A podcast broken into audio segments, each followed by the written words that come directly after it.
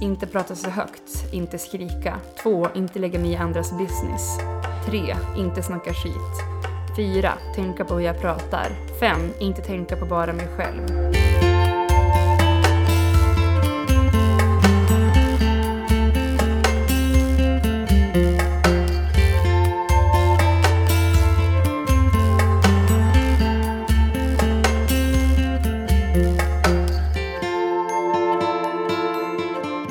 På Kass och Krass med mig, Ida Krasse. Och mig, Cassandra Alm.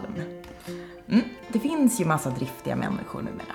Företagsamma entreprenörer, som man brukar säga. Vissa ägnar sig åt att titta på grejer som de tjänar massa pengar på. Andra klättrar upp för karriärstegar som de tjänar massa pengar på. En del sysslar istället med att förändra världen till en bättre plats. Ja, och en av dem är du. Eh, Ida Östensson, som vi har med oss här idag. Grundare av bland annat Crossing Borders och Fatta. Välkommen och vad kul att du vill vara med oss. Tack! Hur mår du? Jo, men det är söndag och jag har vilat hela helgen, så jag mår bra. Mm. Härligt. Har du, är det ett hektiskt liv annars? Mycket mm, jobb? Ja, ehm, men både och. Jag vill typ säga nej, jag har det så jävla chill, brukar jag ofta mm. säga när folk frågar, för att eh, alla är så här, du måste ta det lugnt, slappna av. Så här, mm. Jag bara, ah, så här, ja... Jag har det chill, jag har det på en bra nivå som jag vill ha det. Jag vill, skulle inte vilja rulla liksom, tummarna och pilla i naveln hela dagarna. Utan så, jag jobbar så mycket som jag känner att jag pallar. Vissa perioder är det skitmycket, vissa mm. perioder är det väldigt mycket mindre. Mm. Så. Mm. Man känner igen sig i det. Kontroll över det själv. Mm. Crossing Borders är ju en stiftelse um, som jobbar på olika sätt för att nå jämställdhet. Mm. Och ni har olika projekt som jag förstår det. Till exempel Fatta är väl ett sånt. Ja, eller vi har, eh, Fatta räknar vi till eh, opinionsbenet. Vi har tre ben. Vi okay. har utbildning, opinion och projekt. Mm. Och eh, Fatta startar som en kampanj. Mm. Mm. Eh, och sen så har vi inom Fatta då, som började som en kampanj. Sen blev det en rörelse som drevs av just Crossing Borders Fantastic. Och nu har Fatta precis blivit en egen organisation. Mm. Eh, så vi har liksom startat upp någonting som har fått ett eget liv, vilket känns skitball. Men mm. däremot så har vi startat Fatta Man tillsammans med Män för jämställdhet, som är ett projekt mm. under tre år. Mm. Ah, ja. Men eh, du var inne på det nu, ni står på tre ben kan man säga. Mm. Kan du berätta lite mer om Crossing Borders? Mm. Eh, Crossing Borders jobbar för metoder för jämställdhet. Och vår vision är ett jämställt samhälle där makten tar ansvar. Eh, och för att nå dit så tror vi att det behövs jobbas på olika sätt. Och bland annat så tror vi väldigt mycket på folkbildning och utbildning. Så att vi har massa utbildare från norr till söder som varje vecka är ute och utbildar massa verksamheter i vår metod, jämställdhetseffekten. Och sen så vårt andra ben är opinionsbildning, där vi vill vara en lösningsfokuserad röst i debatten, där vi liksom, när jag startade Crossing Borders var jag väldigt less på två saker. Det ena var att verksamheter alltid pratade om, liksom, de visste att de skulle jobba med jämställdhet. Kanske hade någon jämställdhetsplan, något jämställdhetsombud och så här, men inte hur. Alltså de praktiska metoderna i vardagen. Så. Och det andra jag var irriterad över, eh, eller det första är då vår metod som vi prat, utbildar i just det här huret. Mm. Och det andra jag var irriterad över var att eh, när det blir medial publikation eller liksom så, kopplat till jämställdhet, jämlikhet, mångfald, inkludering och så, så pratar man bara om problemen. Mm. Alltså så här, okej, okay, det är endast tjugo procent tjejer som nyttjar spontanidrottsytorna och åttio procent killar. Och så pratar folk om det. Men det är aldrig någon som säger, okej, okay, men vad ska vi göra åt det? Mm. liksom. mm. Eh, så vi är den här tipsrutan, liksom, så här kan ni göra eh, för att komma åt det. Eh, och samma sak när vi börjar, varenda gång vi ska in och kritisera någonting som då vår sexualbrottslagstiftning, mm. då vill vi visa på, okej, okay, det här behöver vi göra åt det. Um, och därför startar vi Fatta bland annat. Just det. Och det tredje benet är projekt. Mm. Och där så när vi ser att det finns inte lösningar, vi har inte lösningar på vissa problem, som hur vi ska få män engagerade, fatta och bli en del av eh, liksom, arbetet mot sexuellt våld för samtycke. Då startar vi projekt för att hitta de metoderna som vi sen kan opinionsbilda och utbilda inom. Mm. Så att de här tre hänger också ihop mycket. Mm.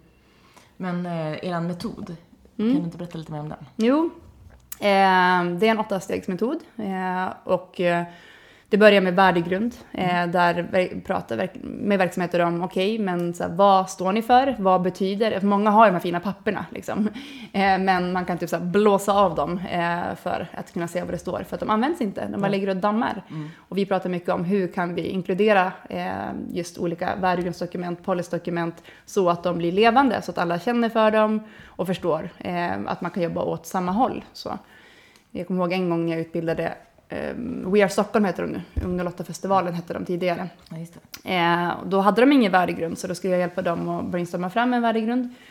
Och när de började prata om det så var det så här, deras, ja, det blev, de började sätta upp massa olika post-it-lappar. Och stod det att Unger Lotta festivalen ska vara en eh, normbrytande och rebellisk festival som, och så var det massa fler ord. Mm.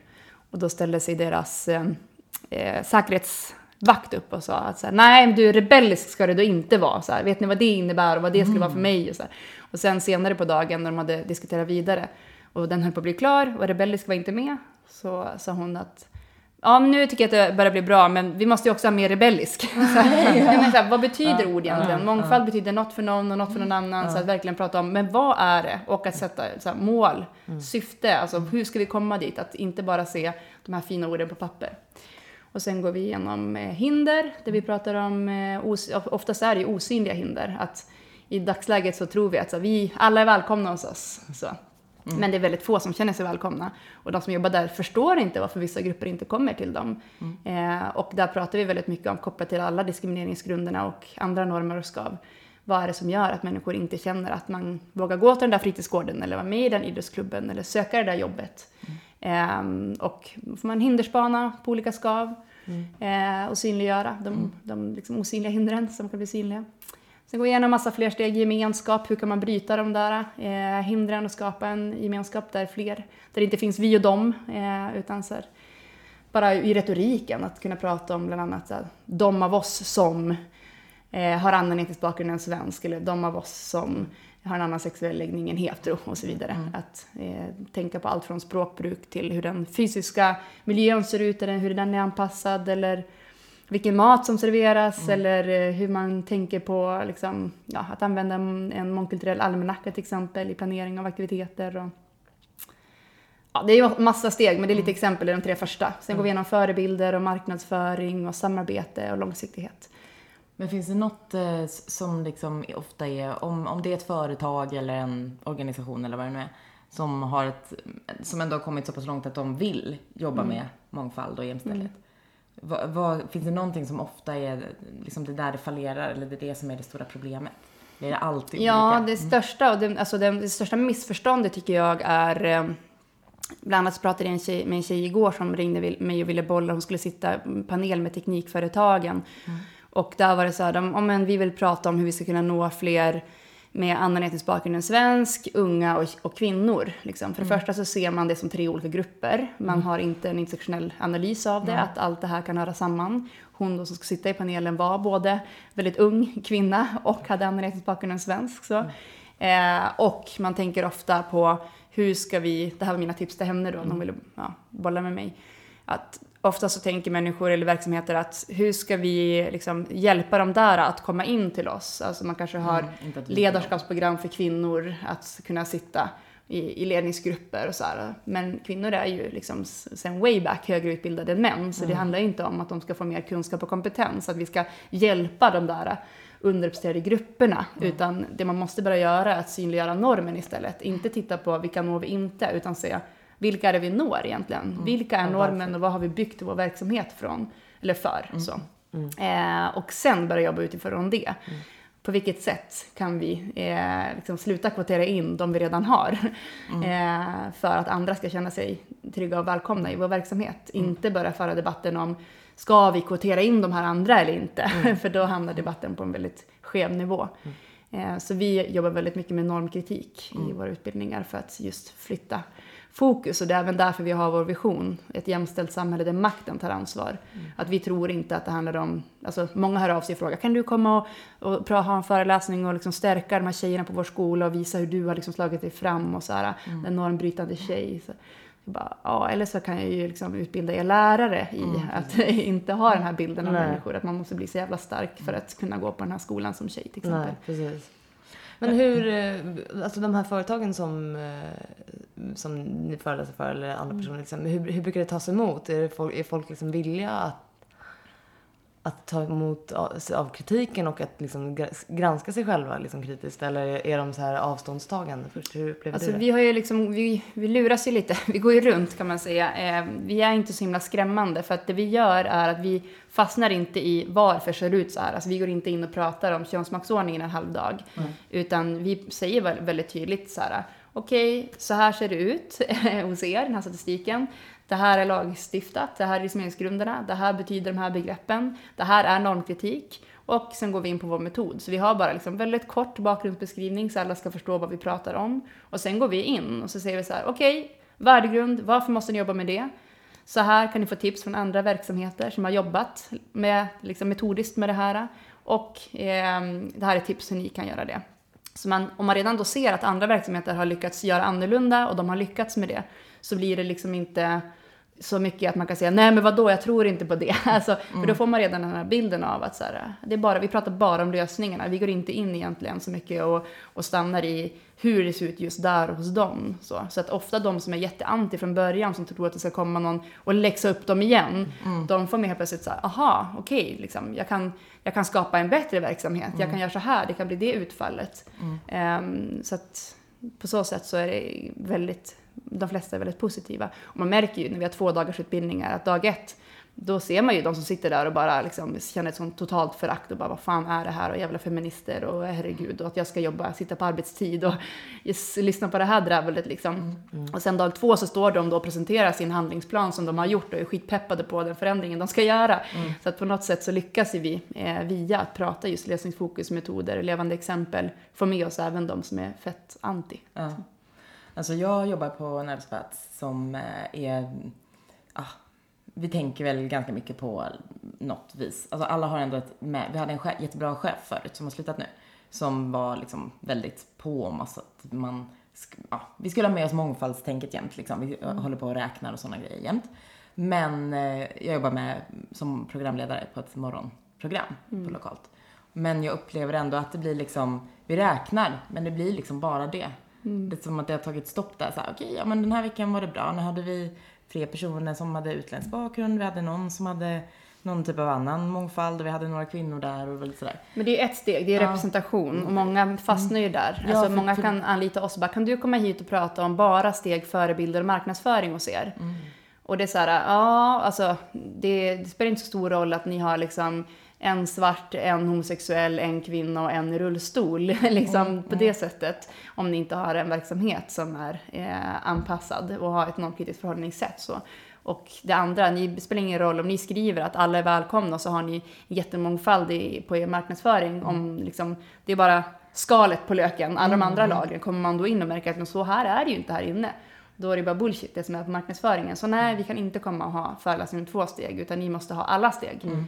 Um, så. Men du, nu, alltså, jag bara slänger ur det här. Du har ju inte sett någonting på, våran, på mitt jobb, hur det funkar där. Men, sk- skulle du kunna säga så här, här är nästa steg? Eller ni bo- skulle behöva göra så här? Ja, eller jag ska säga första steget alltid för alla är värdegrund. Mm. Alltså att fundera över, vad finns det? På vilket sätt har vi gemensamma förhållningssätt? Mm. Eh, hur kan vi implementera så alla jobbar åt samma håll? För annars kommer det finnas en miljarder liksom, privata, alla har ju egna värdegrunder, egna förhållningssätt, saker och ting. Och då kommer alla ta in dem. Mm. Eh, och då kommer det kunna finnas liksom, utrymme för homofobi och för mm. sexism och för andra typer av förtryck och diskrimineringar. Mm. Eh, så att man måste göra det klart för, vad är vårt syfte, vad är vårt mål? Om ni vet att än så länge så är vårt mål att vi ska ha en bra representation på våra gäster. Mm. Okej, okay, men om ni då liksom har gått igenom värdegrund och som jag ska säga hela vår metod, då skulle ni också måste tänka över på vilket sätt, hur ser det ut fysiskt i våra lokaler, mm. vad är det vi egentligen liksom tar för teman på våra program så det inte bara handlar om vem som pratar om det, vem sätter mm. agendan för det, vilka jobbar Exakt. där, mm. hur ser det ut på vår hemsida, är den tillgänglig mm. om du till exempel inte ser eller hör, mm. eh, hur är det, vilka samarbeten mm. vi med för att nå ut bredare än de som redan lyssnar mm. på oss idag, mm. eh, hur får vi det här att bli på lång sikt så att det inte faller när en bra chef slutar till exempel. Ja. I förra avsnittet så träffade vi Jane Magnusson som är, jobbar på Kobra. Eller redaktör för Kobra. Mm, kulturjournalist. Ja. Och då så pratade vi om att eh, även om det nu för tiden kanske finns ganska mycket kvinnor i, på redaktionerna. så är det mycket, det som förmedlas ut är ändå mycket typiskt, som man brukar säga, manliga frågor och manliga ämnen och så. Eh, och det, det är ju också, det tycker jag är en svår sak, att det, även om man så här puttar in liksom, eller får in så här gäster som är eh, mångfald och eh, kvinnor och unga och gamla och sådär, så är det ändå, det, det är själva den normen som känns svår att bryta, mm. att det som vi pratar om ändå ofta är ur ett manligt perspektiv liksom. Mm. Vad tänker du kring det? Nej, men det var ju lite grann det jag snackade om tidigare. Alltså ja. Det går inte bara att tänka på, på räkna huvuden. Så för det handlar om både gå in, och man kan inte heller tänka att bara för att vi har massa mångfald i en ledningsgrupp så kommer det automatiskt lösa sig. Så här, alla kvinnor, de är nej. feminister. Så här, det går inte heller nej. att tänka så, utan där krävs det fortbildning och utbildning och synliggörande av de normer och strukturer som finns. Mm. Att ni verkligen går igenom och sätter er ner och tar allvarligt på och ser, okej, okay, vad är de senaste året teman? Eh, vilk, och sen verkligen såhär, okej okay, vi ska tänka normkritiskt på det här. Vem är det byggt för? Vilka är programmen byggt för? Eh, vilka lyssnar på det här? Eh, vad finns det för andra typer av maktordningar som återspeglas i våra program? Eh, att ta tid till det. Liksom. Mm. För det är så lätt att tänka, alltså, ah, vi pratar om någonting som bara egentligen en grupp kan ta till sig av, och en viss retorik och vissa ord som bara vissa kan lyssna på. Men däremot så har vi eh, den här representationen av de som pratar om det. Men det spelar inte så stor roll. Liksom. Det finns så många lager. Man måste mm. granska det på. Mm. Hur gick det till när du liksom bestämde dig för att starta Crossing Borders? Jag hade liksom direkt efter gymnasiet, jag var jätteaktiv i så här feministiska frågor och även skoldemokrati under hela högstadiet och gymnasiet, och ja, men så här var elevsordförande och startade jämställdhetsgrupper och sånt där, och eh, gjorde om med läroplanen på ungdomsspråk och men höll på liksom. Eh, så att kommunen kontaktade mig direkt efter gymnasiet och frågade om inte jag kunde starta en tjänst på Mjö kommun som heter ungdomsombud. Mm-hmm. Eh, så jag jobbade med, ja, från att jag var nitton då så hoppade jag direkt in på så här stats huset och, och jobbade med det där under två år. Sen gick jag direkt efter det och startade ett jämställdhetsprojekt på vårt ungdomshus, och direkt efter det så får jag hit till Stockholm och jobbade med en barn- och ungdomsorganisation och på ett studieförbund med jämställdhetsfrågor. Och så vet jag bara hamna in i det här medan alla mina kompisar drog och reste och drog till Norge och var arbetslösa och liksom gjorde fanzin och spelade i band. Och, och jag kände någonstans att shit, fast jag har liksom haft det så jävla förspänt, men jag har typ inte hunnit varit ung riktigt. Eller så här, jag har inte bara hunnit för flumma lite så här. Så jag... Nej, har inte kommit nu. Nej, men så jag, jag, sa, jag sa upp mig och eh, drog ut och, och reste. Eh, jag for till U S A med min dåvarande partner och hade en så här skateboard- och snowboardresa och bara liksom latchade runt ett halvår. Och, hur gammal var det här? Eh, det här var tjugohundranio. Så vad var jag då? Minus sex år. Ja, jag var tjugotre då. Mm. Och eh, när jag var där så hade jag liksom massa olika jobberbjudanden eh, som jag satt och gjorde så här plus och minus. När jag sa, vad ska jag göra när jag kommer hem? Så här, jag hade liksom första gången jag hann stanna upp, för att jag hade aldrig, hade aldrig sökt någon av de där jobben, utan jag hade det erbjudanden och så bara ja, ja, jag tar det, jag tar det. Jag hade aldrig tänkt, vad vill jag egentligen? Liksom. Och, så jag hade haft ett, ett halvår, eller ett år kan man säga, i Uppsala när jag pluggade och var lite ungdom, men det var typ det enda. Mm. Eh, så... Jag satt och gjorde plus och minus på de där jobben och sen började tänka så här, fast varför ska jag ha ett jobb som ens har minus? Typ? Varför kan jag bara inte slå ihop alla de här plussen eh, och skapa något eget? Jo, till saken hör också att jag hade pajat mitt korsband när jag var och hade min på den där snowboard- och skateboardresan. Så när alla andra var ute och åkte till snowboard så satt jag hemma i lägenheten och bara var typ deppig och funderade över mitt liv. Mm. Så då hade jag mycket tid till att klura på. Nu måste jag typ åka hem och typ fixa det här med mitt knä. Och, ja. eh, var det tidigt på resan eller hann du köra lite? Nej, jag hann, ja, jag hann inte åka. Jag, det var början av snowboarddelen av det. Men jag hade ändå varit i fyra och en halv månad eller någonting. Okay. Mm. Eh, men jag hade sen tänkt att jag skulle hem och säsonga i Björkliden och fortsätta det liksom, mm. livet. Mm. Men, ja, och då fick jag en länk från typ fem olika håll till någonting som heter Playing for Change. Nu heter det Reach for Change, mm. en stiftelse som jobbar för barns rättigheter i världen, som vill stötta det de kallade för sociala entreprenörer. Och då, jag hade aldrig hört talas om vad det var, och den här stiftelsen var helt ny och så här, men hon som hade grundat den var Sara Danberg som startade Friends också. Mm. Så jag tänkte att men fan, jag kanske ska skriva ihop någonting och så kan jag göra någonting eget utifrån alla de här plussen, och det som jag faktiskt vill göra, det var ju det här att jag vill göra någonting som handlar om hur. Mm. Alltså jag var fett less på att det inte fanns någon lösningsfokus typ. Så då skrev jag ihop min ansökan. Jag hade jobbat eh, många år inom skateboardscenen. Eh, jag är själv skateboardåkare och ja, det hade gjort, det hade blivit snabb förändring liksom. Eh, jag startade först upp YouSkateGull i Umeå, sen startade jag upp No Limit nationellt ett år senare. Eh, det var en massa lokalavdelningar, vi samverkade alla tjejer som åkte och liksom från noll till tusentals på bara några år tjejer som åkte skateboard. Mm. Tänkte jag, men kan man göra det här i skatescenen så kan man göra det här inom alla andra. Liksom, fritidssektorn var först mitt fokus som mm. jag ville, men nu jobbar vi med alla sektorer i Crossing Borders. Mm. Just det.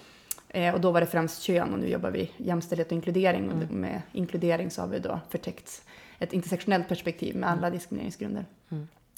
Eh, och så skickade jag in ansökan och sen kom jag vidare och blev en av åtta av de tvåtusen sökande som fick stöd. Mm. Mm. Eh, och det, är ju, det var helt liksom solo, det gjorde du själv liksom?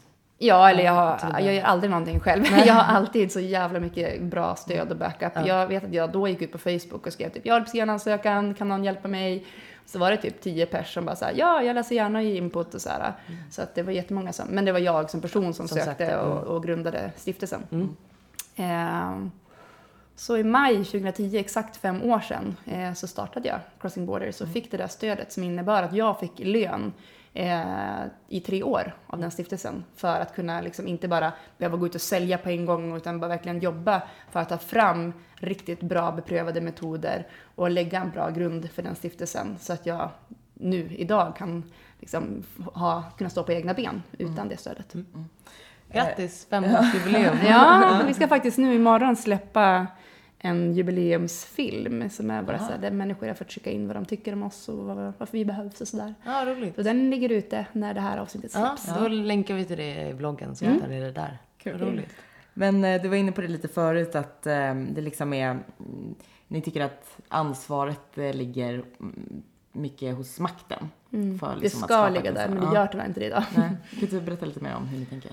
Jo, alltså det är min totala övertygelse om typ allt i samhället. Att det, i dagsläget så fokuserar vi väldigt mycket på att stärka de underrepresenterade grupperna som att det, de, vi vore ett problem. Mm. Mm. Eh, och samma sak har jag jobbat länge med också. Att jag så här peppar tjejer att lära sig skata och vi tjejer, ja. Vi ska slå oss mm. in i skatekulturen. Och, och det är fett... Tjejgym. Ja, det är fett eh, jobbigt. Eh, jag har lagt mer tid på att organisera tjejscenen och, och liksom kämpa mot de strukturer som finns i skatekulturen än att åka skateboard. Mm. Eh, vilket har tagit bort extremt mycket av min skatepepp. Idag skater jag nästan ingenting på grund av att jag är bara åh, oh, så spylös på det här. Liksom. Mm.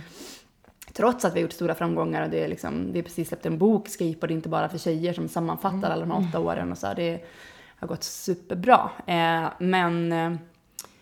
Till att om vi pratar om sexuellt våld är det samma sak där. Att det är liksom tjejer ska lära sig och se ifrån och slå tillbaka och feministiskt självförsvar och inte prata med främlingar, inte gå ut sen på natten, mm. inte vara för lättklädda, bla bla bla bla.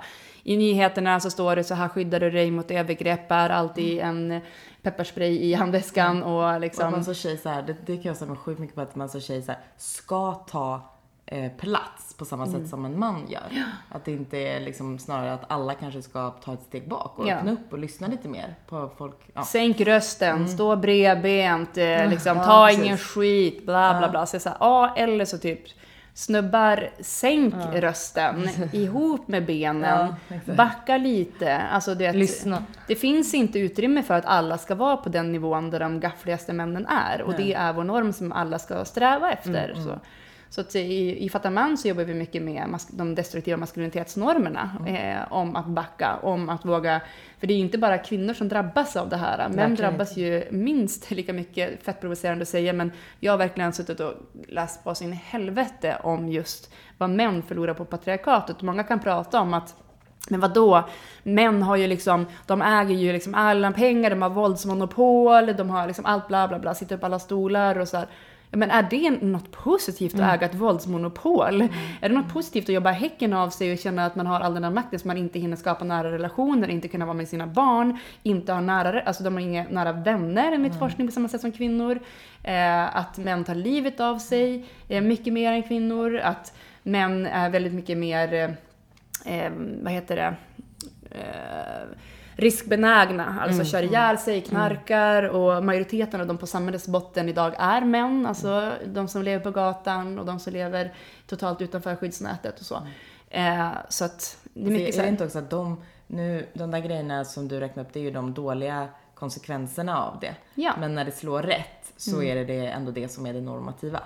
verkligen som, i vårt samhälle liksom. Men så att vi det, ser det som det alla ska, att ja. det är det som är eftersträvansvärt, men mm. jag tror att det vi är, tror är eftersträvansvärt Eh, inte är sunt liksom. Mm. Utan vi alla måste hitta någon typ av mellannivå här, och det går inte att vi ska liksom slås upp, utan så här, backa ner mm. lite grann istället. Så att det vi pratar om att makten ska ta ansvar, det är egentligen i alla situationer. Alltså när vi utbildar, det är inte skatetjejen som ska slå sig in, det är skatekulturens, föreningen som måste se vad har vi för begränsande strukturer och hinder som gör att de här inte, inte bara tjejer utan liksom alla som inte är exakt som oss, bröliga snubbar, känner sig välkomna. Eller ledningsgrupperna i bolagsstämmorna. Okej, okay, men det är inte att vi ska ha ett till ledarskapsprogram för kvinnor och någon typ av mångfaldsfokus, att vi ska ha kurser och utbildningar ute i Tensta. Utan vi måste se vad är det vi har för problem i ledningsgruppen som gör att vi bara kvoterar in vita medelålders heterosexuella män. Mm. Liksom. Eh, så att egentligen överallt alla, i alla perspektiv mm. så är det makten som måste ta ansvar. Och det är såklart, alltså ingen förändring har skett av att makten har så alla. Nu släpper vi ner allting, vi släpper all makt, så kommer bara liksom ta platser eller ta pengar eller liksom ja, whatever. Utan det krävs alltid motståndsrörelser och mm. det måste fortsätta finnas som belyser problemen. Mm. Men det kan inte vara där allt ansvar finns, utan det ska finnas för att vara kunskapshöjande, belysa problem. Men vi kan inte låta dem med makt stå helt oansvariga inför de strukturer som finns. Mm. Utan vi måste våga belysa att de måste... De, vi, jag ingår också i de strukturerna, mm. måste backa. Mm. Men jag tänker också så som samhället är liksom just nu, där det är jobb är väldigt viktigt. Och det, man, det, vi lever ändå i en ganska så här, eh, egoistisk tid, eller vad man ska säga. Man rår om sitt eget, liksom. Individen är viktig och sådär. Då, det känns som att det är extra svårt att då... Eh, för att... Nej, Det här, det här skulle, det innebär ju att alla måste, som är privilegierade idag måste ta ett steg tillbaks för att förstå att de kommer vara privilegierade även om de gör det. Mm. Men att det, det känns som att det är en väldigt svår... Eh, makten måste ju verkligen ändra sitt perspektiv liksom, mm. för att det ska bli... De, eller de måste ju ändra vad som är det vi värderar i samhället. Mm. Måste ju förändras. För att då, det kan ju inte riktigt vara att vi värderar... Att det är, om man tänker på arbetslivet i alla fall... Att det är där vi ska ta oss... Där handlar det om att slå sig fram. Mm. Förstår du lite vad jag menar nu? Ja, jag tror det. Men jag tänker att ibland som, som privilegierad... Alltså jag tänker på mig själv då. Mm. Alltså jag säger kanske nej till nio av tio förfrågningar jag får. Och mm. tänker så här, okej, okay, vilken stol ska jag sitta på och varför? Är det någon annan som borde sitta på den här stolen? Vem ska jag eh, tipsa om istället? Som mm. jag tänker att de inte har liksom... Mm.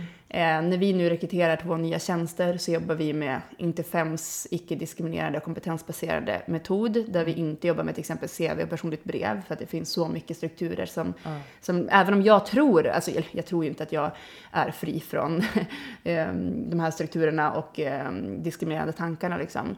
Så att på något sätt att se att jag är även en del av det här, jag har också massa fördomar, jag diskriminerar mm. hela tiden. Då måste jag hitta system som gör att jag diskriminerar så lite som möjligt. Mm. Så till exempel i den här metoden som vi rekryterar inom, då är det att man får fylla i ett frågeformulär på nätet med åtta olika frågor. Och efter det så, de som kommer vidare, och då sitter vi och har gjort liksom bedömningar utifrån varje fråga. Alltså mm.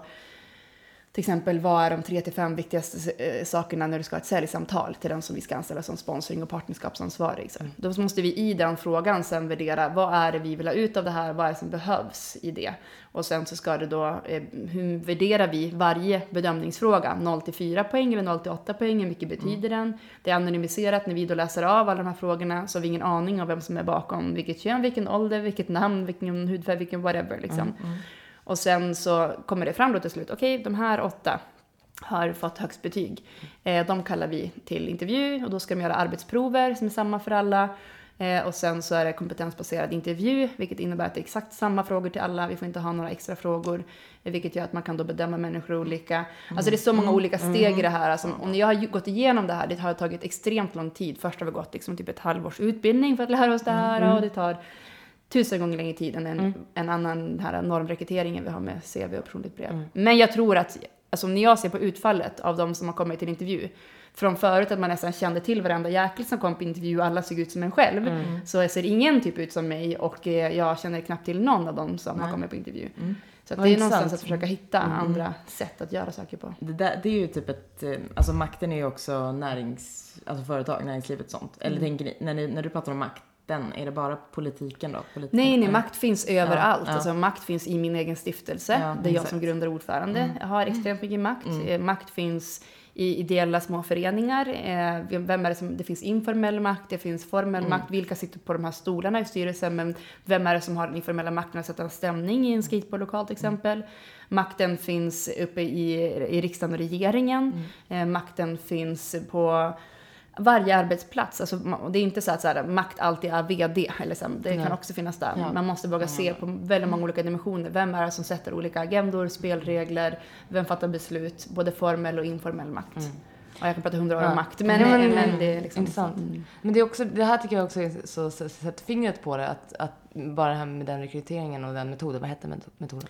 Det är Interfems kompetensbaserade och icke-diskriminerade metod. Den metoden. Mm. Um, Interfem är en eh, tankesmedja och resurscenter för kvinnor och transpersoner som blir rasifierade och en plattform för feministisk och eh, antirasistisk förändring. Mm, mm. Ja, men, och, och den metoden då, att så här, det, jag tycker det sätter fingret på att det, som du säger, att det tog jättemycket längre tid än vad det hade gjort om man hade gått den enkla vägen. Mm. Och att det är det som är så här, priset man får betala för ett jämställt samhälle. Att, så här, att verkligen anstränga sig i, varje, i varenda steg och varenda led. Liksom. Och att eh, vara beredd på att, att, liksom, att låta det vara, vara obekvämt. Mm. Mm. Och det har du också pratat om tidigare i andra poddar som jag har hört med dig. Att så här, Det, det är ett personligt drag hos dig också som, som vi också kan känna igen oss i så här, att, att vara, den, att vara liksom feminist eller att, att vara eh, brinna för de här frågorna kan många gånger göra att man är den här obekväma rösten eller personen i ett mm. samtal. Så. Hur, hur har du ställt dig inför det? Liksom, under... Alltså jag har typ... Oh, jag har ju inte valt det liksom, utan det eh, har jag typ...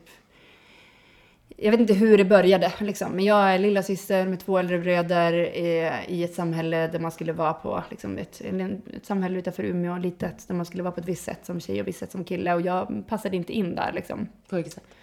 Ja, men jag spelade fotboll och jag var högljudd och jag tog mycket plats i klassrummet. Min fröken hade liksom ett smeknamn för mig som var polis för att jag la mig i alla orättvisor hela tiden. Och inte på ett positivt sätt tyckte hon då, liksom. Eh, men jag var det som kallades pojkflicka liksom, mm. och eh, polis. Mm. eh, och så här, någonstans så förstod jag ganska tidigt, för jag försökte, jag hittade faktiskt, det är helt absurt, jag hittade min gamla dagbok nu för typ en månad sedan när jag var och rensa hemma. Mm. Och så har jag en hel sida med saker jag ska förändra hos mig själv. Okej. Okay. Mm. Åh nej, eh, ja, men jag skulle kunna hämta den och läsa upp det faktiskt, ja, för det är så ledsamt. Ja, jag gör det gärna. Jag blir så ledsen när jag läser det, för det är fortfarande så här, det är typ fast jag inte vill, så är det saker som jag än idag tänker jag. Mm. Kanske, kanske man, fan alltså, alltså inte ändå. Nej, precis. Alltså inte det var så mycket, också, det är så här boken med mig också, jag tänkte att mitt liv skulle så oh, roligt. Nu är jag femton, jag var trettio, här skrivet. Ja. Alltså, är det sant? Men, oj, hur gammal var du när ska de här? Ja, det här är inte så långt fram. Ja, det här är ju nittiosex liksom. Det här är killboken heter den här. Den ska vara om killar. Jävla hemskt.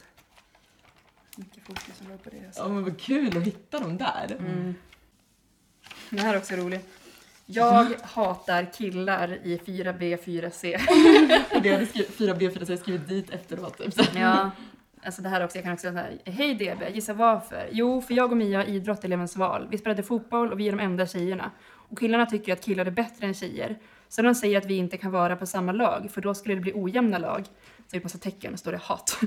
Min kompis går inte i fotboll, så hon kanske inte är lika bra på fotboll som de så kallade proffsen som de säger själva. Så varenda gång Mia gör fel skrattar de så hon har ont i magen på torsdagar. Nej. För hon vill inte gå på idrottelevens val. Och idag kom de och sa, du rör ju inte ens bollen, du går ju bara och pratar med Ida. Jag hörde det, så jag gick fram och skällde ut dem. För de passar ju aldrig. Hur ska hon kunna röra bollen? När de, so- eh, när de sa det där om att hon aldrig rör bollen sprang hon iväg och grinade. Då sprang jag efter henne och tröstade henne. Sen kom skit-Kenneth, vår idrottslärare, och predikade om ditt och datt. Och att killar är tuffare och starkare. Fast de tröstade också. Sen gick vi och bytte om. Sen fick hon vara med jag och Linda. Om hon är i disco, bla bla bla. Ja.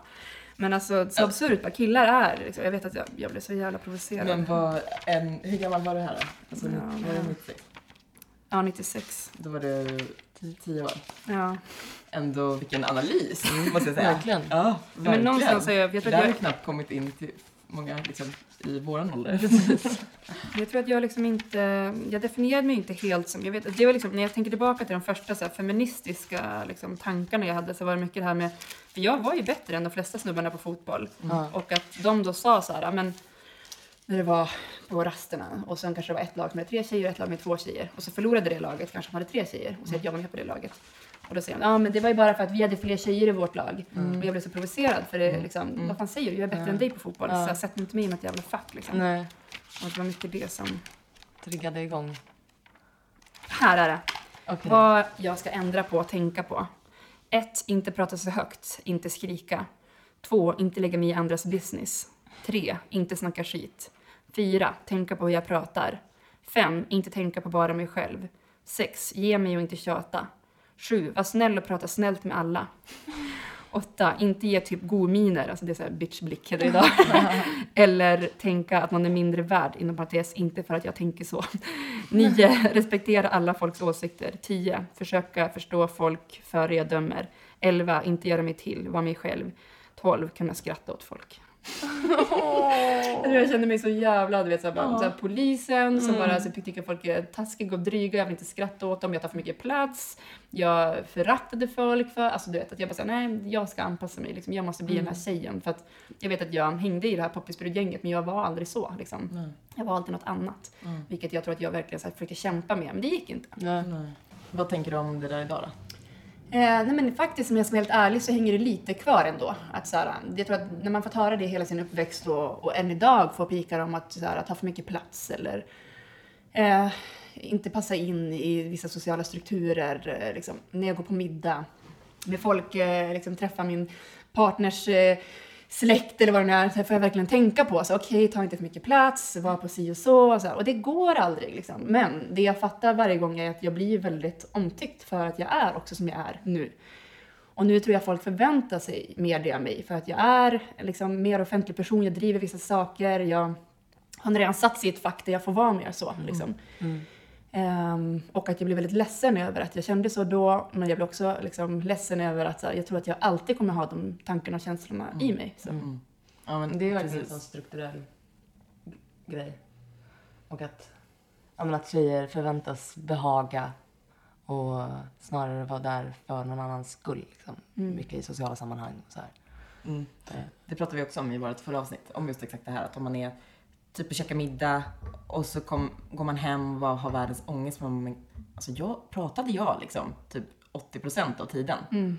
Och grejen, ofta så är det ju inte så. Nej. Men jag undrar om människor med ett annat kön eller med ett manligt kön mm. har, har den känslan mm. ofta. Alltså jag kan ju inte bestämma att de inte har det, men jag, jag tror ju väldigt också mycket att mindre, tror jag. Ja, ja. Och så, så här, som, om jag, jag kan ju ibland så säga, fan vad jag pratar mycket. Så säger de, fan du har inte pratat så mycket. Och, men, men jag sitter ändå alltid med den, eller ofta med den känslan att nej, men gud, nu måste jag vara tyst, nu måste jag kliva bak, men åh, vad jag håller på. Och jag har också med mig, eller jag blev väldigt mycket tillsagd i skolan i högstadiet att vara tyst. För att jag, jag pratade mycket, men inte mer än vad killarna gjorde. Och jag pratade kanske om det som vi höll på med. Inte så jag satt och bara snackade om skit med den jag satt bredvid liksom. Mm. Eh, och det, det hänger kvar, det gör det. Jag känner sig alltid så jävla... jobbigt. Det är så absurt. Jag kommer ihåg en gång när jag var i U S A och var, hade varit så jävla packad och så låg jag hade typ däckat av och sen så eh, helt plötsligt från att jag legat avdäckad och sovit eller liksom borta i typ några timmar så reser jag mig upp och då var jag där med två manliga kompisar som hade suttit och pratat hela tiden liksom efter festat. Så reste jag mig upp och bara, ursäkta om jag pratar för mycket. Så de bara garvar och bara, herregud, han sitter så djupt i dig liksom. Och bara, ah. Så dagen efter, jag bara, vad fan sa jag det för? Jag måste liksom ha drömt uh. någonting och haft en ångest över tidigare under kvällen att jag hade pratat mycket liksom. Uh. Det är så sjukt. Uh. Uh. Sitter så djupt rotat. Ja, uh. uh, det är faktiskt. Och också det här med, med både att prata med också, om man, speciellt när man pratar om att man tycker saker. Mm. Alltså det är ju det, är det allra värsta, mm. tycker jag. Det har alltid mest ångest för. Dagen efter man har liksom, för jag tycker ju om det, det är ju ångest om jag inte säger någonting, mm. eller? Uh. Men och, och, hur menar du? Alltså, alltså om det är, en, det är inte bara, alltså... Att jag, jag är mer ångest om jag liksom ger en, lägger mig i, i en... Eller om jag bidrar till någon typ av debatt liksom, okay. Eller en diskussion. Än om jag bara sitter och pratar mycket om eh, vilka fina tavlor ni har. Eller förstår mm. jag menar? Ja. Alltså jag känner, jag vet inte, man har en avvägning där. För det är ju väldigt mycket så när man är i sammanhang, när man blir inbjuden via någon annan. Alltså när det inte är mitt sammanhang. Mm. Eh, och sen då är det någon som drar någonting då som man känner att det här är på gränsen till liksom rasism. Eller det här är ren rasism, sexism eller vad det nu är. Mm. Att för mig då att hålla käften, mm. det, det går för det första inte. Och jag tror, jag tror ändå att jag skulle ha mer ångest dagen efter. Absolut. När jag inte gör det. Ja, ja, ja. Men jag har ju också ångest dagen efter. Mm. Eller direkt efter och under när jag då bara, men vad menar du nu? Nej, mm. men alltså, och du vet, så här, det, det är väldigt många som normen där tror jag är bara såhär, ja du tycker så. Och så tänker man själv, vilken jävla idiot. Mm. Och så tänker man, men det är inte min sak att ta nu. Alla, men jag kan precis. inte hålla käften. Mm. Liksom. Det går inte. Nej, och det är ju bra. Alltså, för för jag, jag kan nog också tänka på det här, vilken jävla idiot. Alltså kanske inte om det skulle vara något rasistiskt. Men såhär, alltså i synnerhet om det är något halvsexistiskt. Eller mm. såhär, som kan vara subtilt, men man bara, vänta nu. Mm. Men så, så, så det som hindrar den är så här. Åh, oh, är det värt att skapa så himla dålig stämning? Alltså mm. att, att, att, att, det har vi också pratat om mm. tidigare, men så här, just det här att bara tillåta sig själv att skapa dålig stämning. Mm. För att, mm. och det, för det är ju så viktigt att så här, vad, vad, vad menar du? Att bara ställa den enkla frågan mm. är liksom så sjukt viktig. Mm. För, att, för att då blir de här brötiga liksom personerna så här, ja men fattar väl att jag inte menar. Man bara, nej mm. fast säg inte så då, eller? Mm. Mm. Exakt. Det är liksom i så sociala sammanhang som så här kan vara safe, så så kan folk så här ta ut svängar så jävla, så jävla liksom stort och ta, mm. ta för givet att det är så här korser, fast det inte alls är det. Mm. Och då kan det vara viktigt att mm. sätta ner foten. Men ja, jag vill, alltså det är det jag försöker ju leva som jag lär. Jag, är det någonting som jag förespråkar liksom, jag vet inte hur många gånger jag sagt så här, men våga skapa dålig stämning mm. liksom, och då får man fan göra det själv också. Mm. Alltså det är ja, verkligen. Det, och det är ingen zon som får vara fredad. Det spelar ingen roll Nej. om jag sitter med statsministern eller med vår största sponsor eller med en släktmiddag med min partners familj eller whatever liksom. Jag måste göra det liksom. Mm. Mm. Alltså det som kan ibland hin- förutom det här då, att man ibland, som du precis sa, att mm. man känner sådär Uh, ska, jag, ska jag komma in nu och vara den här jobbiga tjejen, som många tycker. Men det som också kan vara, som vi också pratar om ganska mycket om, att man så här, um, är rädd för att inte ha svar på tal sen igen. Mm. Att om man lägger sig, det är en sak om det är så uppenbart sexistiska eller rasistiska, rasistiska saker, men eh, det är det inte alltid. Nej. Det, där tycker jag att man, mm. man, man ska alltid ha så här, det är, det är klart det är alltid viktigt att ha liksom belägg och ha fakta, ha kött på benen. Men ibland så kan man ju bara ge sig in i det utan att man måste ha Mm. det, eller så här, för jag menar, vi vet ju vad vi tycker mm. och vad vi står, mm. men d- där, där kan jag bli ibland såhär, okej nej, jag, vågar, jag, jag säger ingenting nu för att då kommer de bara, då kommer jag kanske ta, verka okunnig sen eller något sånt där. Ja, men det tror jag är det största hindret mm. och där tänker jag bara så här: Google it. Mm. Eller såhär, sitta och bara, men vad menar du nu? Är det verkligen så? Mm. Så bara, jo men så är det. Invandrarna får så här mycket bidrag. Och så mm. bara, okej okay, men vi kan väl googla det då. Ja, liksom, och se om det verkligen stämmer. Mm. Vi använder inte avpixlat som källa. Liksom. Alltså, faktiskt, man behöver ja. inte kunna det på plats. Man bara att lyfta det och såhär, om nyfiken säger, aha, är det verkligen så? Men det vill jag gärna att vi kollar upp i sådana fall. Mm. Liksom. Mm. Eller kräva den på källa. Du pratade lite innan om, och det är på ett sätt så är det väl, vi pratade om det också, om maskulinitetsnormer. Mm. Det är inte bara tjejerna som måste ändra sig eller anpassa sig, utan vi måste liksom förändra dem. Norr, hur mycket tycker att en man ska vara liksom. Ja, alltså hur, vad kön är liksom, mm. i grunden också. Mm. Det är steg ett att prata om femininitet och maskulinitet, men mm. det finns ju så många, det finns inte två kön, det finns många, många olika sätt att vara, och det, är, liksom, det drabbar liksom, de som definierar sig som män, som inte är helt manliga, som har feminina drag. Det drabbar de som definierar sig som kvinnor, som har maskulina drag, och det drabbar extremt mycket queer-personer och transpersoner mm. som, eller intersexpersoner som är i mitten och som inte alls känner att så här, vad fan, du vet, det drabbas oavsett vad jag väljer. Så här, jag kan inte vara kvar i det maskulina för jag trivs inte där, men jag blir inte accepterad i det feminina för folk tycker inte att jag tillhör här och så vidare. Eller så här, det går inte att gå helt utanför boxen för att det är ett så starkt samhälle där allt bedöms utifrån kön på så mm. många sätt och fler maktdimensioner, men Ja, mitt mål i liksom, slutändan är så här, vi är människor, mm. men på vägen dit så måste man så här, både våga dela upp i en tvåkönsnorm för att visa statistik och de begränsningarna. Man måste våga, samtidigt som man synliggör den tvåkönsnormen, berätta om att det finns fler kön än två, men att vi har byggt strukturen så jävla länge på de här två könen, och att visa på fördelningspolitik, att visa på makt utifrån det.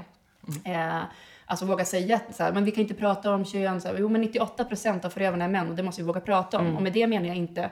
Jag åkte taxi nu i förrgår med en, en snubbe i Umeå som körde mig till flyget och berättade, jag hade haft ett TED-talk, och då frågade han vad jag hade pratat om, och då sa jag att jag hade pratat om att vi måste flytta fokus från offer till förövare och våga prata om eh, män, om maskulinitetsnormer. Eh, och då var han så provocerad, ja ah, fast man måste ju liksom, vi kan ju inte prata om att det är, många gör ju det här att de pratar om att alla män då eh, kan våldta och våldtar, så här bara, Ja, alltså det är ju en skillnad om att prata om att strukturellt, alltså om vi ser av alla våldtäkter som anmäls, så är nittioåtta procent av förövarna män. Det finns ju något strukturellt problem i att det är fler män som tenderar att begå ett övergrepp än kvinnor. Och vi tror ju inte att någon född är våldtäktsman. Nej. Så därför så måste vi se, vad är det i det som förväntas vara maskulint och manligt idag som faktiskt gör att du går över gränser enklare? Och det handlar inte bara om någon annans personlig integritetsgräns kopplat till sexuellt våld, utan det handlar om fortkörning, det handlar om mm. brott, det handlar om kriminalitet, det handlar om massa olika saker. Liksom. Ehm, och att det kan vara så provocerande att våga prata om en, ett strukturellt problem, att prata om en struktur. Väldigt, väldigt få vågar se strukturer och vill bara prata om att, och samma sak med det jobb. Det är bara, liksom. bara slå sig fram om det kan. Jag, jag har blondinbella termer, liksom. jag mm. har tagit mig fram och jag känner bättre än män nu. Mm. Men vill vi ha det så? Mm, exakt. Vill vi ha det så att du som kvinna, då jag som tjej måste skate, kämpa så sjukt mycket mer för att bli accepterad i skatekulturen. Mm. Så att jag till slut när jag kommit dit och är accepterad och är på en viss nivå, så nej, orkar jag inte längre. Nej, nej, jag, jag har fått lägga så jävla mycket tid i kampen. Liksom. Mm. Så här, pff, nu, får jag liksom, nu vill jag chilla ett tag. Så här. Välkommen in alla som nu har vi öppnat några dörrar. Kör mm. hårt, liksom, njut av det här. Men jag har fått nog typ. Mm. Mm. Ja, det är jättesorgligt. Men ändå kan vi liksom så här, vad är maskulinitetsnormer för någonting? Mm. Um, om man ska prata om alltså, Machofabriken, känner ni till det? Machofabriken. Mm. Män för jämställdhet, S K R, eller nu heter de Unison, mm. och Rox tog fram ett... Mm. material som heter Machofabriken som handlar om maskulinitetsnormer och destruktiva maskulinitetsnormer. Mm. Och då de gör då är att de åker ut och har workshops där de sätter upp en låda. Eh, och så får människor då, eh, så här, det här är den manliga, den, den maskulina lådan, det här är den feminina lådan. Och så säger vad förväntas av en, av en snubbe idag liksom. Mm. Även på en skola då pratar man om, hur är det för er killar här, vad förväntas av er? Och då säger de bara saker rakt ut. Ja, men ta mycket plats, var bra i sport, ha muskler, eh, var, liksom, få brudar. Eh, allt det som liksom, förväntas av en. Att inte gråta, att vara orädd, att inte plugga, att inte få bra betyg. Att vara bra på sport, vad det nu än är. Så. Mm. Eh, och det är ju jätteolika i olika maskulina sammanhang vad som förväntas av en. Liksom. Eh, Okej, okay, och så, så får de ställa sig i lådan och så, så läser man upp ett scenario och så får de då svara och vara med eh, och teatra, spela eh, utifrån den rollen. Och sen kliver de ur lådan. Okej, okay, om du inte hade alla de här förväntningarna på dig som lådan säger och så kliver utanför, hur skulle du kunna agera då? Så här. Och det är mycket så att fundera över själv. Vad är det som förväntas av mig för att jag är man? Det kan vara de sakerna som jag sa. Men det kan vara andra saker beroende på sitt eget sammanhang. Det vanliga som man säger är ju det här, man ska inte gråta. Alltså det, men det finns så många, många fler mm. grejer. Mm. Att du, du ska vara mycket mer rationell och logisk. Och att du ska kunna göra, göra karriär. Eh, man ska inte vara så himla blödig. Inte vilja lyssna på en viss sorts musik. Eller eh... kolla på viss sorts film, ja. serier. Ja, det finns så, på så många lager, på så många sätt. Liksom. Mm. Mm. Eh, ibland så pratar vi om eh, den eh, väldigt störiga sköna snubben. Mm. Alltså vi tycker att han är lite mer så här. Det är en person som pratar om att han är feminist, men kanske inte är det. Mm. Alltså att han vill, han vill väldigt gärna framstå som det, men ändå den som sitter här och pratar hela tiden mm. och som liksom pratar om ja, men ni, eh, en riktig mansplainare liksom. Mm. Um, och den personen lyfts ju ibland fram som ett gott exempel liksom, på en, mm. för att bara att man säger, det är jättepositivt såklart att man säger att man är feminist, mm. men ibland tycker jag nästan att det kan kännas liksom, ja men det känns obehagligt att den här personen får vara ett gott exempel för att den ändå inte hjälper till så jättemycket att sprida det som kanske är det viktiga. Mm. Vad tänker du om en sån person? Men jag tänker att det är dubbelt, för jag tror väldigt, väldigt mycket på att eh, män måste driva den här kampen nu, för att mm. det är inte min kamp att driva, vi säger som fatta. Vi startar ju Fatta Man för att jag, många bara provocerade över det. Vad fan startar ni någonting för män? Och ska det bli män som helt plötsligt står och spelar musik och tar upp ännu mer plats på scenerna, för vi har jobbat med manliga artister och så här. Mm. Och män sitter och tv och pratar om det här, de är för fan en del av problemet så här. Mm. Ja, fast om inte de börjar prata om det och börjar självrannsaka. Och sluta säga nej till sexuellt våld och börja säga ja till självrannsakan, förändring och prata med andra män. Mm. Så kommer inte komma någonstans. Nej. Så jag tänker i den offentliga debatten, även om män syns och hörs mest, så tänker jag att de ska fortsätta synas och höras mest, men i andra frågor. Mm. I till exempel där de är ett problem mm. och kan prata om det utan att få ta massa skit. Men där måste de också, i hela den här... men Lamotte som går ut och så här, nu är jag feminist och jag har liksom blivit jättearg över det här och det här, över liksom Alfons och Milla och, och de pratar om tjejbaciller och va? Men liksom det finns klackeskor på tjejskorna, vad är det här för treåringar och liksom allting, vi ska lära våra döttrar att knäcka näsben. Så han har ju gått på många olika spår. Mm. Mm. Vilket kan provocera mig som fan för att det inte finns någon självreflektion hos honom. Nej, nej. Alltså han vet att han kan det mediala landskapet. Han lägger ut de här blogginläggen i alla olika feministiska grupper. Folk ger honom input för det är en ganska eller superbasic nivå han pratar på. Mm. Vilket är bra för att nå vissa. Mm. Ja. Men om han har de plattformarna det som kvinnor har sagt i hundra år, så ja. borde han kunna ta till sig av liksom, ja. mer pålästa feministisk analys. Liksom. Mm. Ja. Men jag gillar att han kommer in. Jag vill säga, mm. jag satt jag också och debatterade med honom. Så här, välkommen in, fan för gött att du är feminist. Liksom. Steg mm. ett. Mm. Så här, bra att du har upptäckt de här grejerna. Steg två är att läs på lite nu och ta kontakt. Jag kan bolla med dig om du vill. Liksom. Ja. För att, jag bollar gärna. Alltså, många blir provocerade. Vi ska inte hjälpa de där jävla dudesen. Uh-huh. Jo, jag hjälper gärna yeah. dudesen. Så att jag sen kan backa. Jag lägger hellre tid på att hjälpa till. Så att de kan driva och förändra sin egen skit. Liksom. Mm. Men... Eh, å andra sidan, om man ser privata sammanhang som du var inne på, sitta på festen mm. och liksom raljera över marxistisk feministisk teori mm. och så här, äh, men det där som, som det ser ut nu är den intersektionella feminismen, äh, det funkar inte alls, ni glömmer klassperspektivet, ni tänker inte på det här och det här mm. och mm. sånt som man, jag i alla fall är väldigt van vid liksom. mm. Det är ju vidrigt liksom. mm. Det är så här, okej, okay, än en gång ska du ta tolkningsföreträde mm. så här, sätt dig här, backa bak, lyssna, lyssna. fråga mm. fråga allt du känner att du kan, lägg fram en frågor istället kring det. Hur tänker ni kring det här? Alltså att ha ett mer sympatiskt förhållningssätt till, kring sitt eget mm. kön i det sammanhanget. Liksom. Så konstigt att många män inte liksom har lärt sig att ställa frågor, tycker jag. Mm. Det, det, och det, det tycker jag man märker, ja, men, och det tycker jag man märker i, in, absolut inte bara i sådana här frågor eller liksom debatter. Nej, nej, så här, utan, utan ja. i så här, ens vardagsliv. Att så här, att, alltså, det är man... jättemycket så här, supergulliga, snälla killar och så här. Men som, som sen när jag slutar så här, fan okej, okay, här sitter jag och har en intervju med den här personen. Mm. Och så, här, så, så slutar jag ställa frågor. Mm. Då blir det tyst. Mm. Alltså det, det är mm. helt, oh, de kan prata hur mycket som helst. Åh, mm. oh, jag gillar den här. Så bara, vad ska jag göra i helgen? Ja, så säger man det. Sen bara, mm. nu ska jag vara tyst och så här, nej, den kommer inte tillbaka. Nej, det är liksom... Nej. Och också i så här jobbsammanhang tycker jag, att, ja. alltså med ens kollegor och sånt, att vi olika, jag jobbar på massa olika ställen liksom. Att det ofta är många människor som är, man, man upplever att de har en analys och då har mm. tänkt igenom. Men så fort det kommer till liksom, att få sin sak fram på jobbet så är de, har de ändå direkt tagit, tar ändå för sig direkt av sina... Och jag, jag fattar att det är jättesvårt för en person som är, har den makten att se att okej, okay, jag kanske ska steppa bak nu. Eller jag kanske ska välja att uttrycka mig på ett annat sätt och mm. säga att så här... Eh, ja, men jag tänker att vi kanske skulle kunna göra så här. Istället för att säga, ja, men jag, vi gör så här nu. Alltså bara... Det, liksom, ah, det som, det, på mig är det en nagelöga att när den personen å ena sidan ska framstå som den här fantastiskt analytiska människan som har tänkt igenom det här så himla mycket, men sen inte klarar av att leva upp till det alls liksom. Verkligen. Mm. um... Nej, men jag tänker att det som snubbar måste börja göra på en eh, helt annan utsträckning är att bland annat, jag var på en föreläsning, eller i det TEDx som jag var, så mm. var det en kvinna som var glasblåsare som pratade jättemycket om Marie Curie, mm. eh, som var en av de få kvinnorna inom fysiken som syntes och hördes mm. liksom, och Och då så fick hon ju ta exakt samma hat som feminister får ta idag. Alla var så att ja, man kommenterade på hennes utseende och att hon liksom hade någon älskare och hit och dit och brydde sig ja. väldigt mycket om hennes personligt privatliv, utseende och allting. För att hon var kvinna. Och då hade Albert Einstein skickat ett brev till henne och bara så här förklarat över så här, fan det är för jävligt att det ser ut så här, och verkligen bara stöttat henne. Jag fick bara en helt annan bild av oh, Einstein. Så här. Alltså, det brev från Einstein. Ja, men då kände jag så här, men det är så som män idag borde göra också. Bara backa upp. Alltså, hur många gånger har jag sett i mina sociala flöden att snubbar bara så här...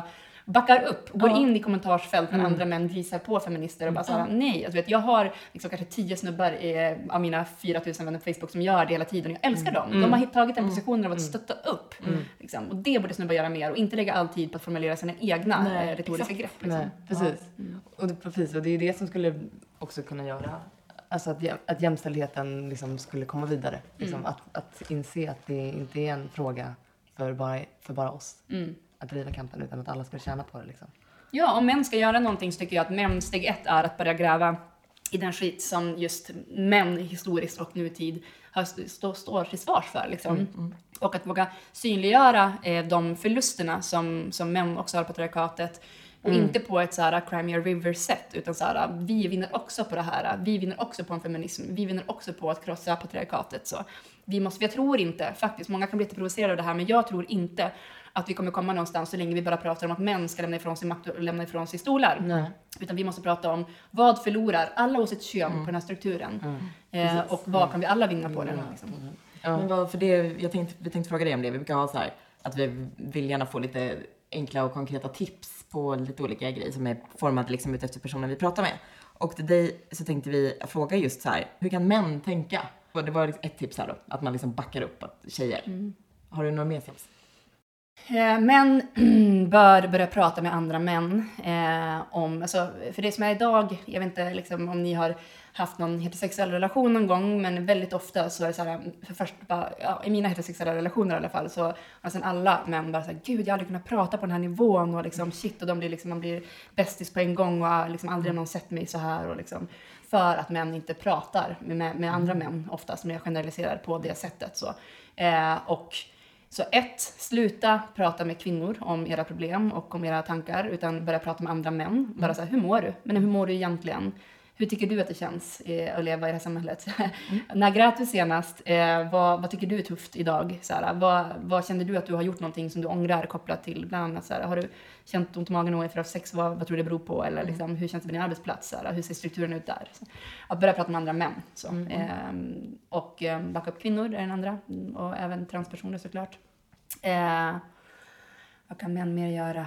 Eh, Jag menar att försöka inte bara leva, alltså jag tänker det är viktigare, jag vet så många män som, som lever, eh, liksom, som har de offentliga feministiska åsikterna och sen så har man kompisar som blir ihop med dem och så är de såna jävla grisar privat. Eh, och det är så här, lev som du lär. Alltså, försök, jag, jag förstår också att man, kan, ska kunna, man ska kunna fördriva en politik även om det är svårt att leva upp till den själv, men man måste kämpa. Man måste kämpa. Jag tycker kvinnor verkar kämpa så mycket hårdare, om vi ser det liksom strukturellt, än vad män faktiskt gör. Man skyller på massa olika saker, men jag har haft jobbet i min uppväxt, eller jag kommer här och därifrån, därför är det tufft, eller vad det nu än är. Liksom. Mm.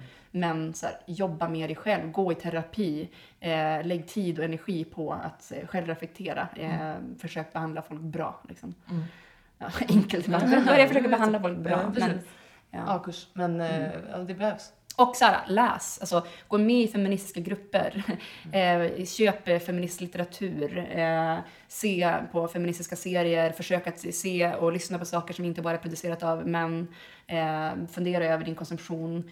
Alltså, ja, men det... det som med min nuvarande relation, så här, vi började diskutera om det från början, så blev han superprovocerad över att så här, vi började ifrågasätta, men du lyssnar ju bara på män, du läser bara på män, allt refererar till män, och så bara, ja men, jaha, typ, och så här, vi tar bara, okej, okay, nu har jag, så började han först ganska tvångsmässigt, så här, köpte han en bok av en man så skulle det fasen köpas en av en kvinna också, köpte mm. sig en vinyl av en man skulle köpas en av en kvinna också, och när han då började göra det, så är det så här, shit, ja, men jag börjar ju på riktigt, alltså, fatta nu skillnaden, liksom. mm. jag har ju levt i en totalt manlig dominerad värld på alla mm. sätt och vis, även om det då, för det handlar liksom på väldigt mycket feminina, känsliga män. Och det var det han tyckte. Liksom. Jag lyssnar inte på de här typiska männen. Nej. Jag läser inte på de typiska männen.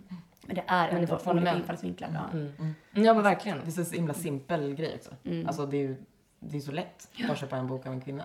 Ja, det var en snubbe som hette Gustav som gjorde det här som folk blev skitprovocerade över med mansfritt år. Ja, eh, och för att han en gång tog plats och pratade om det och så vidare. Liksom. Eh, men han sen gick ut och, och berättade om det här året, om vad som hade hänt. Man förstod allt från vilka följer jag på sociala medier, eh, vilka lyssnare läser jag på, eller lyssnar jag musik, läser, ser film, allting. Liksom. Och att på riktigt, det är först när man ser den skillnaden som, som det förändras. Så kan man ju tänka själv också, okej okay, men lyssnar jag, läser jag bara liksom, vita kvinnors berättelser, eller har jag bara kvinnliga förebilder som kommer från väst, ja, men då kanske jag också bör fundera över vilken inspiration får jag. Så mm. det finns ju jättemånga olika maktordningar som vi bör fundera kring. Liksom. Mm.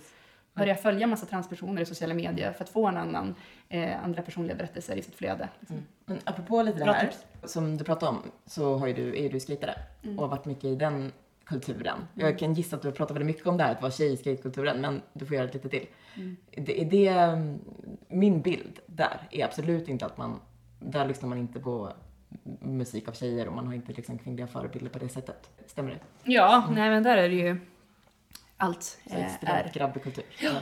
Där eh, extremt sexistisk och extremt grabbig och eh, men det som är problematiskt är ju att skatekulturen har en bild av sig själv som underdogs, har en mm. bild av sig själv som liksom Eh, att man är, man, är, man är emot makten och liksom, man är emot alla de som sätter med hierarkierna och här ryms alla, här är liksom de feta avhopparna från fotbollen som inte fick vara med och här är de liksom, A D H D-kidsen som inte platsar in i skolan och så här, vi alla är med men de ser inte att det är så här kuk, kuk, kuk, kuk, kuk. Alltså det är bara snubbar som är där ändå så, här. Så att eh, den här självbilden av att vara underdog, så var de som på riktigt tar hand om allt och alla, men man har inte sett till könsaspekten av det hela liksom. Mm. Um, så det var ganska svårt liksom. men, men nu till exempel bara i förrgår så fick jag ett mejl av en kille som eh, håller på att göra, han går på konstfack och håller på att göra sitt slutarbete om just maskulinitetsnormer i skatekulturen. Mm. Oh, och, och det är så här en, ja, en snubbe som jag totalt satt i ett dudigt fack och har varit i ett väldigt dudigt fack liksom, tidigare, men så här, han har skrivit eh, han håller på en film nu och det är en dikt som ska vara i den eh, där en grej var så här, men typ vi såg att allt, eh, att vi var underdogsen, vi trodde att vi var liksom, vi egentligen var vi Goliat, så det var vi mm. som satte eh, strukturerna. Och när jag väl började se det här så kan jag inte blunda längre liksom.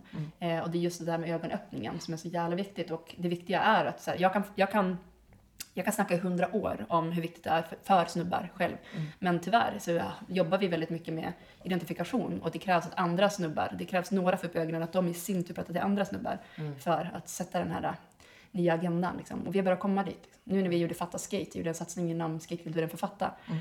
Eh, som min så här, största hater back in the days. Liksom. Han satt att göra in Fatta på kroppen. Mm. Och var med och drev hela Fatta-kampanj, mm. Fatta Skate-kampanjen och...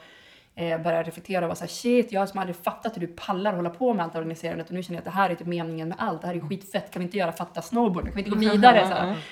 Eh, så att jag är ändå hoppfull liksom, mm. det händer mm. grejer. Alltså det är intressant, för exakt, exakt det här som du sa till mig med, eller till oss, om den här eh, för jag har, känd, har lite bekanta som är liksom skitare. Och, de, och då ifrågasätter jag precis det där. Mm. Alltså de är ute och reser massor och liksom, ja, runt om i världen på olika skategrejer och sånt.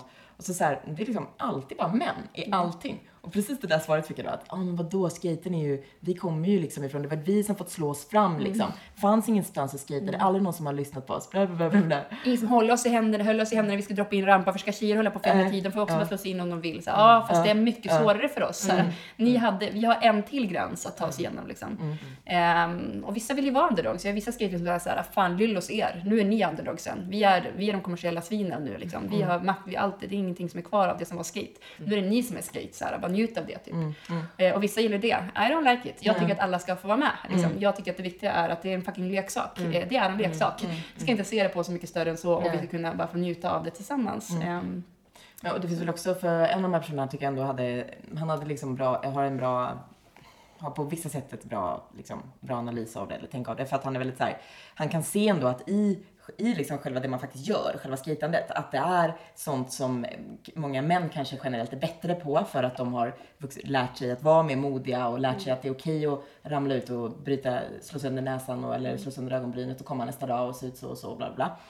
Eh, men att tjejer kanske är bättre på många tekniska saker, och för att de har varit, han, han menar att de tjejer jag känner som skejtare så här, de nöter saker mycket mycket mer tills det ska vara helt perfekt och sådär. Men så säger han att det är ändå inte det, sen i skatevärlden så är det inte det som som, som nej, utan det är liksom de fetaste trapporna, ja, ja. Och det är också så intressant att där, återigen så är det ju hela normen där också, eller vad är det som Eh, anses vara det som är bra. Mm. Förstår du? Ja, absolut. Där, så, ja. Mm. Eh, eller om man bara vill gå in och såhär, åka skateboard för att det är kul. Mm, att man mm, typ såhär, ja mm. ah, men vadå? Jag, såhär, ja, men jag kan ta med mig såhär, bullar och lätt och jag bara, nu kör vi en helg. Mm. Fan vad gött, nu kör vi kaffe. Mm. Här har du. Och så mm. pratar man lite, skater man lite. Och, såhär, och det också kan föraktas då. Såhär, mm. vad, vad är det här liksom? Ska inte du bli bäst? Mm. Mm. Och så bara, nej, jag har ingen ambition att bli bäst. Jag vill ha kul. Typ, mm. såhär. Jag vill snacka lite och skata lite och ta en kaffe och skata vidare. Såhär. Mm. Eh, men att vi måste hitta att alla, för jag tycker inte det ser kul ut när jag kommer in i hallar och det är snubbar som inte ens kollar på någon annan, bara nöter, nöter, nöter, nöter och bara skitförbannade och slänger brädan i marken och bara tar sig själv på så jävla stort allvar. Mm. Mm. Ja, men det ser inte så jävla kul ut. Oh, sorry, jag tycker inte det där verkar soft. Eh, men det är också okej, men ja. Då ska mitt också vara okej. Allt ska liksom kunna rymmas mm. eh, i det. Eh, men idag så värderas det här liksom mungiporna neråt, nöta sitt eget tryck mm. mycket, mycket mer än att också kunna så, snacka, skita, mm. dricka en kaffe, skita vidare, mm. le, mm. garva. Mm. Lev mm. överhuvudtaget är ett bra tips tycker jag. Men det är inte bara, det är inte bara tjejer, det är så här att du vet, det finns n- noll offentliga homosexuella skatare i Sverige. Mm. What's up with mm. that? Det finns mm. en homosexuell fotbollsspelare i Sverige ja. Som är manlig. Alltså, mm. att det, och i, bland tjejerna så är det så här, det, alla sexualiteter existerar liksom. Ja, eh, för att där, är vi, där har vi kommit in eh, och behöver redan slås in och vi är i en maskulin värld nästan så att det förväntas av oss att vara flator när vi kommer in liksom. Mm. Mm. Så det är mycket lättare att komma ut som flata för det förväntas mm. än vad det är som snubbe. Jag känner ju massa skateboardåkande killar som är homosexuella men skulle men aldrig kunna gå ut med det. Nej. Mm. Det är en så hård liksom, ja, den normen är minst lika stark, mm. nästan starkare skulle jag säga än att vara tjej och skita. Mm. Mm. Ja, det där är så sjukt.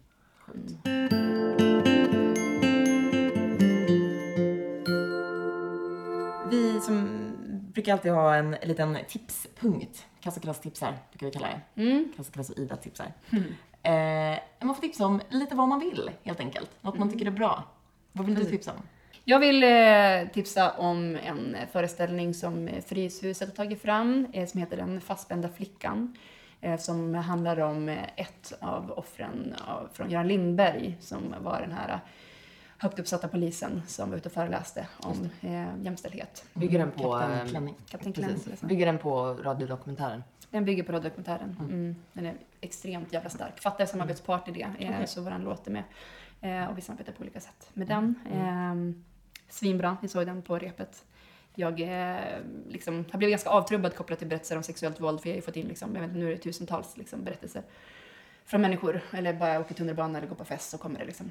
Så jag var lite orolig för det, att jag är bara avstängd. Så här, jag kan inte längre känna. Ehm, och när jag var på den pjäsen så bara bröt jag ihop typ. För mm. så här, det gick mm. inte längre mm. att stänga av. Det var så starkt. Mm. Det är Rakel Värmländer som är skådespelare. Ja. Mm. Mm. Vad, vad bra. Den går i Stockholm. Ja, och den kommer sen också vill de turnera med den. De har en ambition att åka ut och köra den överallt. Så sista föreställningen är den sextonde maj tror jag här i, i Stockholm på Kulturhuset. Mm. Men man kan googla upp det och så här, vill man själv ta teatern till sin, sin ställe så kan man säkert mejla dem och, och säga att man vill boka dem. Mm. Mm. Bra tips. Eh, och sen vad vill jag tipsa mer? Jag vill tipsa om... Eh, Två fantastiska, en artist och en spoken word artist som heter, de är två systrar, Mimmi och Maxida Märak. Mm. Eh, som är, de är revolutionärer, alltså de är så jävla coola. Eh, de jobbar, ja, jag sist så såg jag dem nu när de körde eh, på Ice Cold Battles i Umeå med eh, när man, man ska battla mot varandra. Eh, de två battlade mot två snubbar och, och battle skulle egentligen till att så här, trycka till varandra så mycket som möjligt och bara prata om att deras morsor eller horor eller att de är blattar eller whatever det är. Liksom. På tal om maskulinitetsnubbar. Ja, exakt. De gick in och bara typ, så här, lyfte sig själv, lyfte varandra, lyfte andra brudar och var bara så jävla, mm, de bara bytte mm, spelreglerna liksom. Mm. Eh, och om man googlar på Mimmi Märak eller Maxida Märak så kan man hitta extremt coola så här, om de jobbar ju mycket med, med samers rättigheter och, och Sápmi och gruvexploateringen och liksom de, de för väldigt mycket hård, ja, en grej gjorde med, när Alice Bah Kuhnke var på besök eh, så hade de eh, just också i Sápmi kopplat till vad håret har för betydelse så körde de, de eh, Maxida rakade av med, med hennes hår framför kulturministern. Mm. Ja, jag ska inte säga för mycket, man får googla dem. De är, ja, de är så stenhårda och så jävla balla. Och sen nu lyssnade jag precis på Kate Tempest, en tjugonioårig brud som är poet och du känner också till henne, ja. Ja, från eh, London som eh, är också så stenhård och eh, skitbra musik, eh, både poetry slam och skriver så fantastiska texter.